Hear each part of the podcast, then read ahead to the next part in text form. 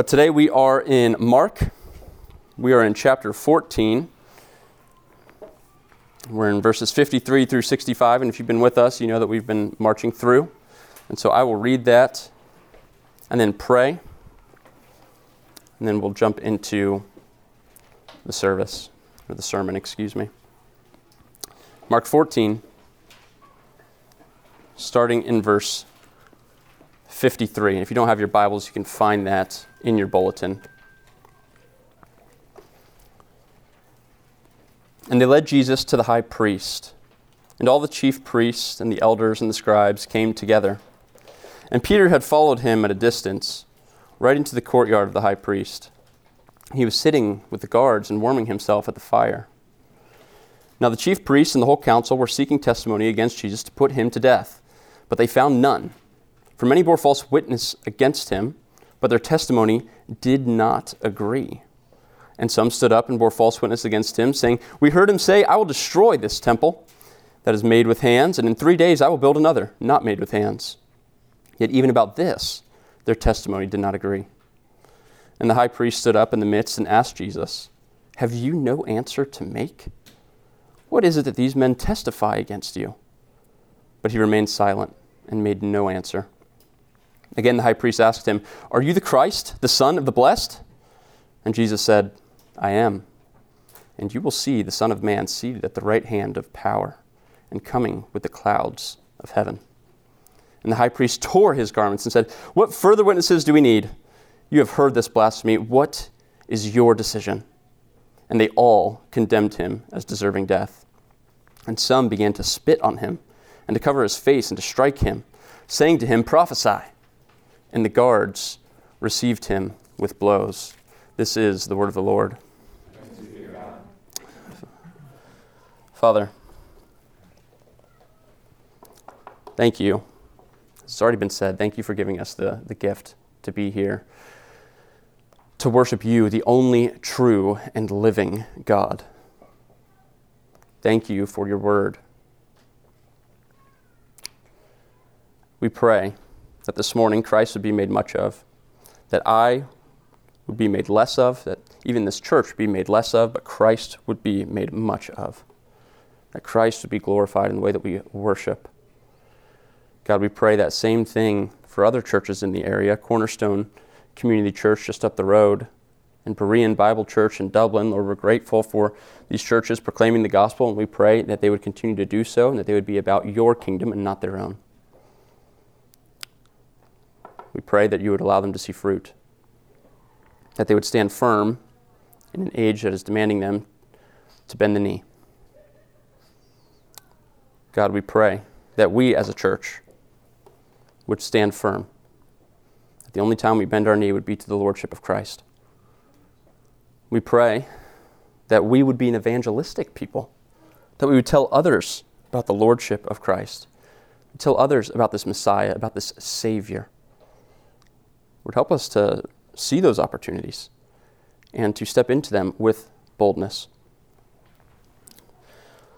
Lord, we pray that as we do that, we would be salt and light in our community, that there would be something that is unignorable happening here. God, we pray for our state, for our Ohio Supreme Court that you would give the judges on that court wisdom. Help them to exercise justice. Help them to judge righteously, according to you and your righteousness, not man made righteousness. Pray for our Supreme Court of the United States, that they too would have wisdom, Lord. There are some major cases that are before them. Help them to judge righteously. God, we pray that as we look at the court case that goes on in this passage, that you would help us to see what is true. Shape us by your word. We ask all this in Christ's name. Amen. Merriam Webster defines a kangaroo court not as a court for kangaroos, but as a court characterized by irresponsible, unauthorized, or irregular status or procedures.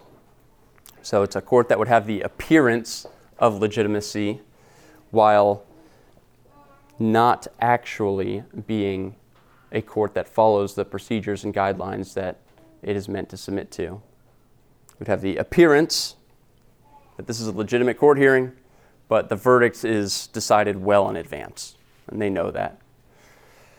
It's, to put it shortly, it's a gross injustice. It's when those who are here to judge righteously act like they're doing it, when in reality they are, they've already decided what verdict it's going to be, and that there is not any room for what may be truth, but there's only room for coming to the conclusion that they have decided must be the conclusion. It's a gross injustice. And so, as we look at this passage, we could say this is essentially a kangaroo court based off what we read. And we'll dive into more of it, but as you read it, a question that may come out is if God is perfectly just, why would he allow such gross injustice to happen to his son? If God is perfectly just, why allow such a gross injustice to take place with his son? And as we look at this, I'm hopeful that we will see that the reason that that takes place, because of the injustice done to Jesus, we may now be justified. Because of the injustice done to Christ, we may be justified. And as we look at it, I think we'll see a model for faithful suffering. We see Christ suffering unjustly here. We see a model for suffering well.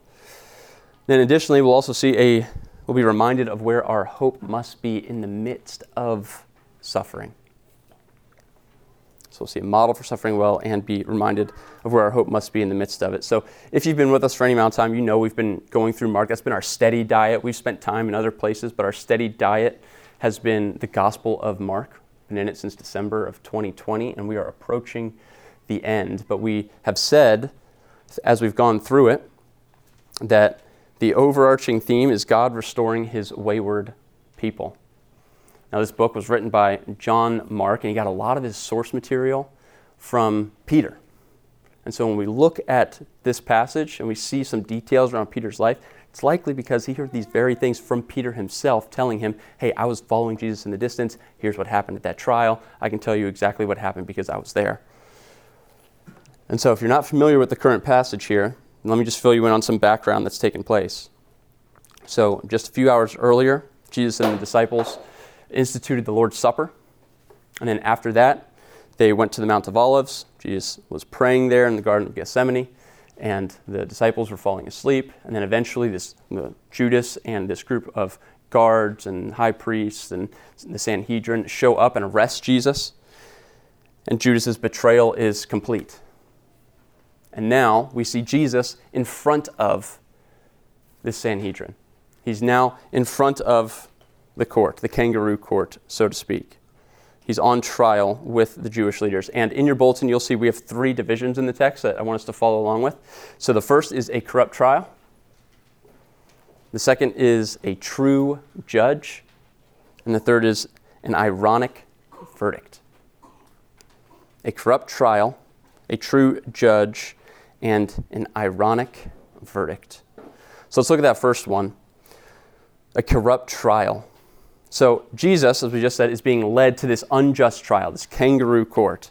And we see Peter following from a distance. He's not following closely, he's following from a distance. And perhaps he's a little bit sheepish because he and the rest of the disciples fled and scattered from Jesus in verse 50, which isn't a great look considering in verses 29 and 31, they just promised that they'd be faithful to him. And Peter was at the, the front of that, saying, I will die with you if I need to and then just a little bit later, he flees. So he's falling from a distance now. But why is he falling from a distance? He's falling from a distance because he doesn't want to be publicly identified with Jesus. He doesn't want to be publicly, publicly identified as a follower of Jesus. James Edwards talking about this says how awkward Peter looks in the courtyard of the high priest trying to mingle with the henchmen who probably arrested Jesus and who will presently mock and beat him. Peter has forsaken a discipleship of costly following for one of safe observation. just a few chapters earlier in Mark, Jesus was telling those around him, He said, If anyone would come after me, let him deny himself and take up his cross and follow me. To follow Jesus is costly. Question this morning is that you? Can you identify with what Jesus said of taking up your cross, or can you more so identify with Peter, who's trying to follow Jesus from a distance? Are you attempting to blend in with the world by following Christ from far off? Are you finding your comfort in your most natural comfort zone with the enemies of Christ?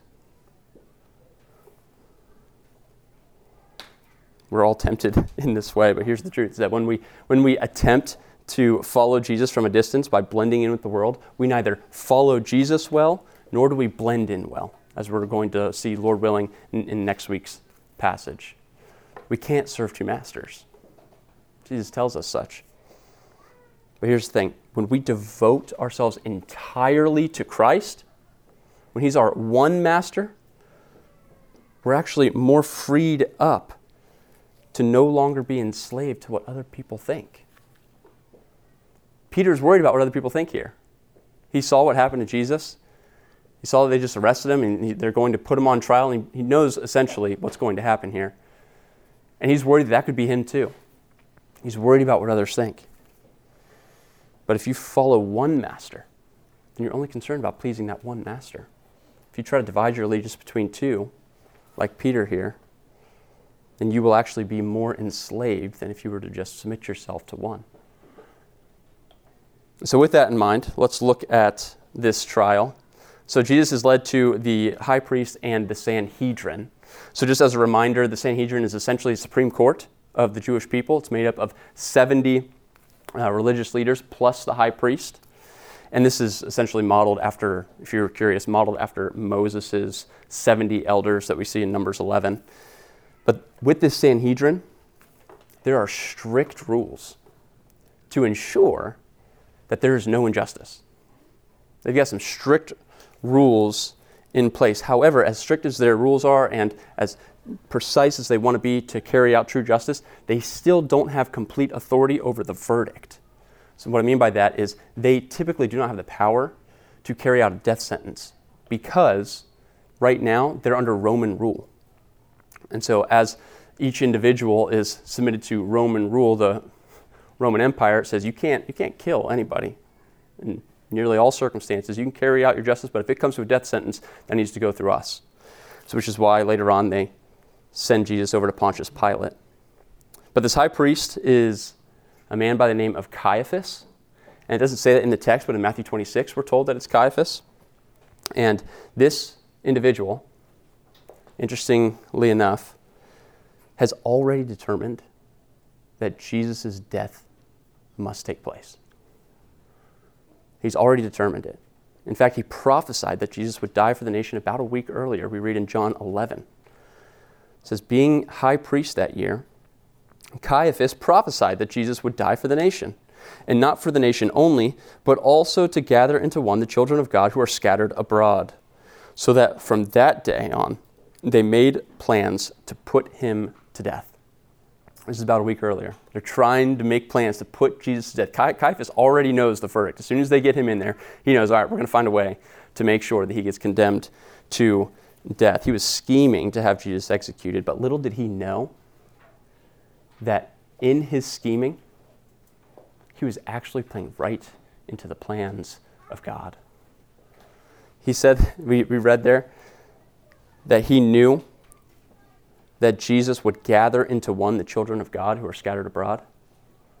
And so they decided that they were going to try to kill him. But little did he know that Jesus' death was the exact way that God would gather into one his children.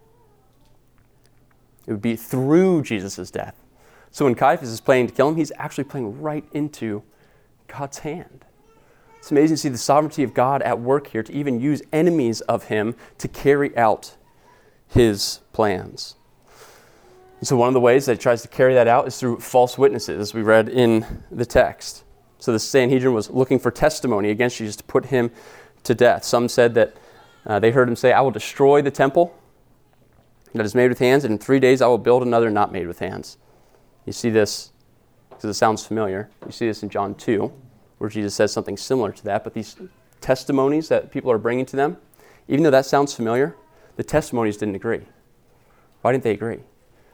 Because if you look closely at John 2, Jesus is not saying, I will destroy the temple. He's saying the temple will be destroyed. So you can imagine that as people are bringing false testimony, one person goes into the court and says, I heard him say, I will destroy the temple. And another person says, I heard him say the temple will be destroyed. And so it doesn't quite line up. And so, because they can't seem to get two witnesses to agree on the same thing, they're in a problem. They have a problem. They're in a predicament. They can't actually sentence him to death, they can't carry it out. Deuteronomy 17 says that there must be at least two witnesses to carry out a death sentence. And even in all their scheming, they can't get two witnesses to agree. And so, as we look at this and we continue to look at this passage, something for us to note is that if you are a follower of Christ, there will be prices to pay. There is a cross to carry, and you will, at some point, perhaps not yet, but at some point you will be treated unjustly. But you've been given an example in Christ. 1 Peter 2:21 says this about what's happening. For to this you have been called because Christ also suffered for you, leaving you an example, so that so why did he leave an example? So that you might follow in his steps. He committed no sin, neither was deceit found in his mouth. When he was reviled, he did not revile in return. When he suffered, he did not threaten, but continued entrusting himself to him who judges justly. Christian, are you trying to follow Jesus from a safe distance? Or are you entrusting yourself entirely to the one who judges justly? A couple questions just to help identify that is do your coworkers that you work with that you see Monday through Friday do they know that you're a Christian? Do your neighbors who you live next to, do they know that you're a follower of Christ? Now, hear me, I'm not saying be a pest, and every time you have a conversation with them, always going back, always going back. But have you gotten to that conversation? Are they aware that this individual, my neighbor, or my coworker who works over at the desk three desks down, that person loves Jesus? If you're in the room and you're not a follower of Jesus, we're talking a lot about justice this morning, and that is a very popular topic. It's a hot topic in our current cultural moment. And it's popular not just among Christians, but also among non Christians. Why is that? Why is it that non Christians get so fired up about justice? If we are ultimately just stardust, as scientist Carl Sagan insisted, if we are ultimately stardust, then any kind of injustice is just one piece of stardust bumping the wrong way into another piece of stardust. Why does that bother us so much? Why? The answer is because deep down we know we're made in the image of God, that we have value, that we are more than just dust, that we've been made in the image of a just God. And so, therefore, we care about justice. We define that justice the way that God's Word defines it. We'll talk more about that. But if you're a mom or a dad in the room, as we talk about suffering, I would encourage you follow Christ even when it's difficult, even when it's hard, even when it's not convenient. If you want your kids to follow Christ and hold firm to Him as they grow up and experience difficult things, then give them a model for it now. Give them an example of what it looks like. And in so doing, not only will they have a model of what faithfulness to Christ looks like when it's difficult, but they'll also have convincing evidence that Christ is satisfactory.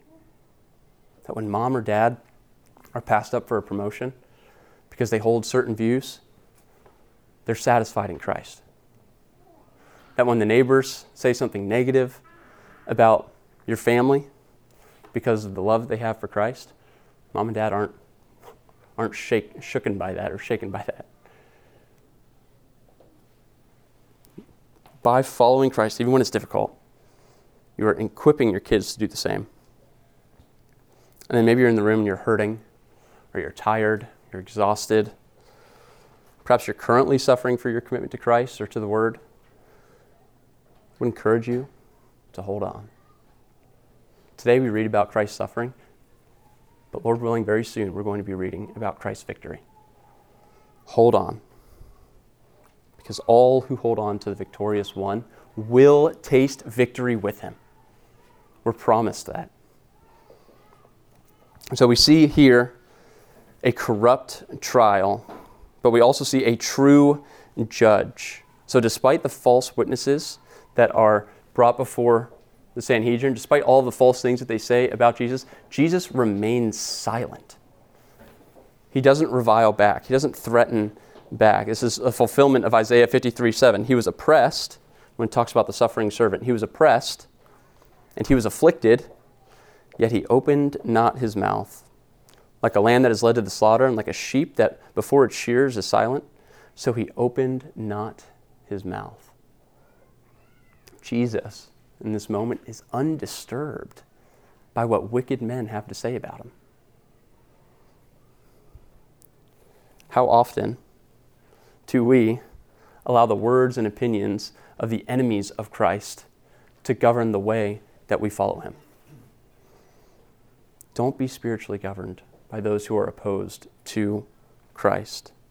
Don't let those outside of the household of faith rule over your spiritual faithfulness. However, even though Jesus is silent as all these testimonies are being brought, eventually he does speak. And it's when Caiaphas asks him a question. So it's interesting that despite the false witnesses, Jesus was silent. And now, in stark contrast to them, Jesus is a faithful witness. So there are false witnesses brought before the Sanhedrin. They can't seem to agree. And the man sitting there who they're trying to condemn, he is a faithful witness. He tells the truth. Caiaphas asks him, Are you the Christ? This is in verse 61. Are you the Christ, the Son of the Blessed? Oftentimes we would refer to God as the Blessed One. And so when Caiaphas is asking him, Are you the Christ? He's asking, Are you, are you the Messiah? Are you the Savior that's promised, who is the Son of God? And Jesus answers honestly. He says, He is the Christ. He is the Messiah. He is the Son of the Blessed, which is significant because up until now, as we've gone through Mark, we're in Mark 14, we're coming to the end of Mark 14. Up until now, each time that information has been revealed to us in the book, he's then told the person that he's saying it to to keep it to yourselves right now. He heals somebody, he says, Don't tell anyone who I am. It's revealed to the disciples. He says, Keep it to yourself for now. But now, when he's asked publicly, it's revealed. And so, this messianic secret as some theologians call it, is now public knowledge for all those listening. He is, in fact, the Christ. He is the Son of the blessed. But he doesn't just say, he doesn't just affirm that. He elaborates even more on it. So he says, Yeah, I am. And he uses that terminology, I am, which is supposed to remind us of Exodus. When Moses sees the burning bush, he asks, Who, who are you? And God says, I am. And so when they ask Jesus, Who are you? Are you the Messiah? Are you the Son of the Blessed? He says, I am. But then he goes on further. Look at me in verse 62. He says, I am. And you will see the Son of Man seated at the right hand of power and coming with the clouds of heaven. In this passage, Jesus is identifying himself with three Old Testament figures the Messiah, or the Christ, as we just talked about, the one who will save God's people from their sin. He's also identifying himself with the suffering servant, which we just read about in Isaiah, how he did not open his mouth. And then the nail in the coffin for the, the argument here is that he's identifying himself with the Son of Man that we read about in Daniel 7 the coming king who will have dominion and who will exercise authority and who will judge perfectly. Jesus, by saying that he's the Son of Man, he indicates that he is the coming king, that he is the coming judge. He is on trial in front of a wicked judge, but he's telling him, Not only am I who you say I am, but I'm also the Son of Man. I'm the ultimate judge. He answers truthfully. And that true answer reveals that he is the true judge, the one who will judge righteously and authoritatively. You see, Jesus' confidence here, as all these false accusations are being brought against him, his confidence is rooted in what he knows. He knows justice, even though in this moment he is being treated unjustly. He knows that justice will have the final word. Why? Because he knows the Father. He knows he's a just Father. And he knows that the Father is giving to him, the Son, authority to judge on the last day. He knows that he's going to come back. And by knowing this, by knowing who God is, he is able to stand faithful in the midst of his suffering. The question is do you know this? Do you know who God is? John Milton, the 17th century Puritan, says that the end of all learning, it's the reason for all the learning that you do, the end of all learning is to know God. But he doesn't stop there. He says, and out of that knowledge, to love and imitate him. The goal of all learning is to know who God is. But it's not just to know that, to take that knowledge and to love him and imitate him. And so when we suffer, let us agree with 1 Peter 4:19 that says, "Let those who suffer according to God's will entrust their souls to a faithful creator while doing good." Jesus is that faithful creator. So we read in John 1. Jesus is the true and final judge. And so, whether you're a Christian or a non Christian, or perhaps you're suffering today, or maybe things are going well in your life, I would encourage you to recognize that Jesus' endurance was rooted in what he knew. What do you spend your free time getting to know? Sports, games, job, hobbies, social media, podcasts, investments? What do you spend your free time getting to know? Not that any of those things are inherently bad, but if those things take priority over your pursuit of Christ, then we have an idolatry issue. Pursue Christ. Get to know who God is so that you can stand faithful in the midst of suffering. Another question for each person here is Have you entrusted your soul to the true and faithful judge? We just read that in 1 Peter 4. Those who suffer entrust their souls to a faithful Creator while doing good. Have you entrusted your soul to a faithful Creator, to the true judge? If the answer is yes, then you can rest assured that even though you may be suffering now, suffering may last for the night, but joy comes in the morning. You have this hope. This life, here's, here's what you, you can rest assured in that this life is the most suffering that you will ever experience. Why? Because Christ has entered into your suffering on your behalf. And so you no longer have to enter into that suffering. You may suffer in this world, in this life, but this is as bad as it gets for you. But if the answer is no, that you have not entrusted your soul to Jesus Christ and Him alone, then this life will be the most comfort that you ever have. It will never get more comfortable than this. There awaits for you an eternity of suffering. For all those who are in Christ, Christ has entered into that suffering on your behalf.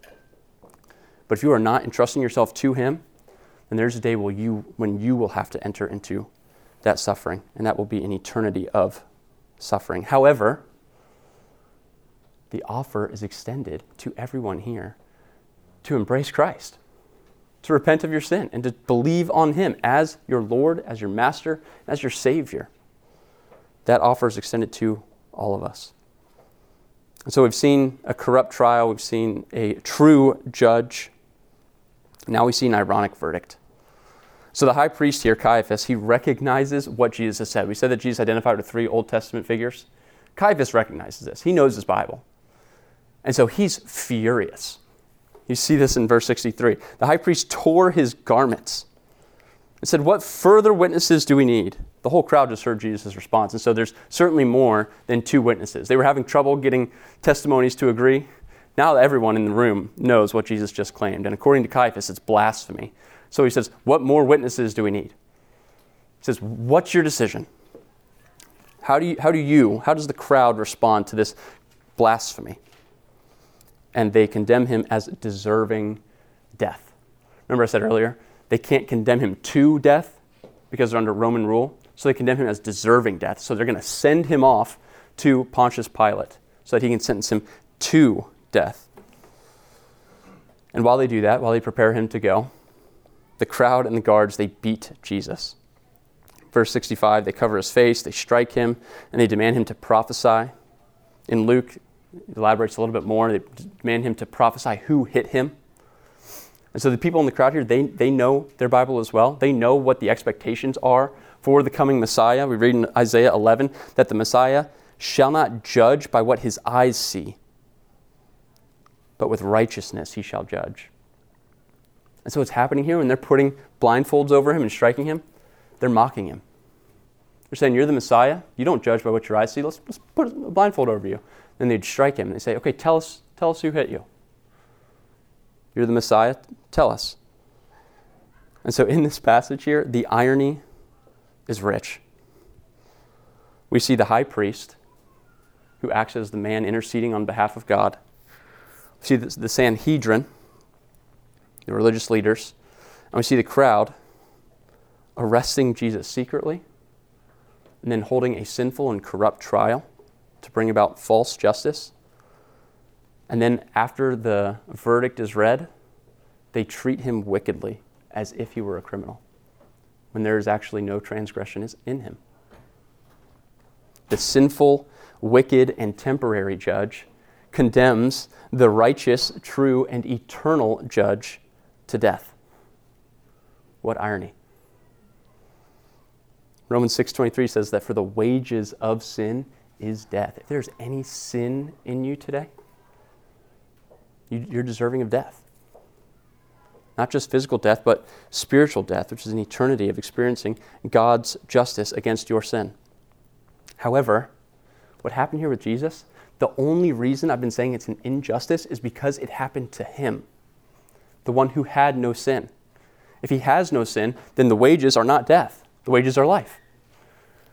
Jesus had no sin, and yet they condemn him to death.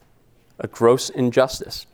Had this been us, it would have been perfect justice.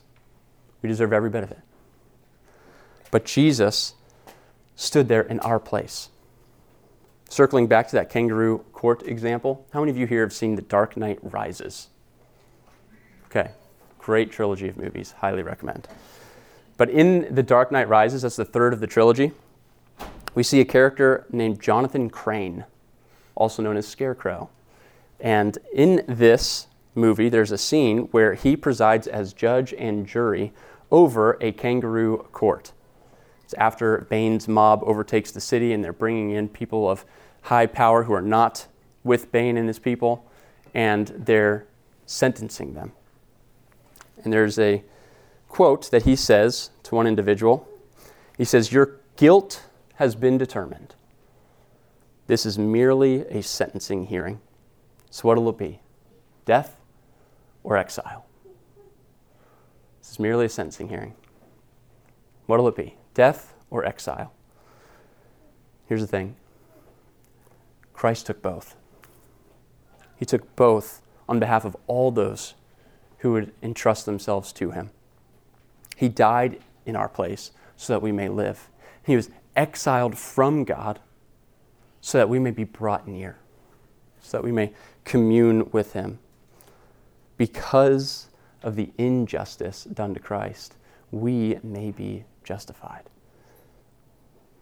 If you are in Christ, your sin has been condemned with Him. If you are in Christ, your death sentence was fulfilled by Him. And if you are in Christ, despite your present suffering, you will be raised like him. Let's pray.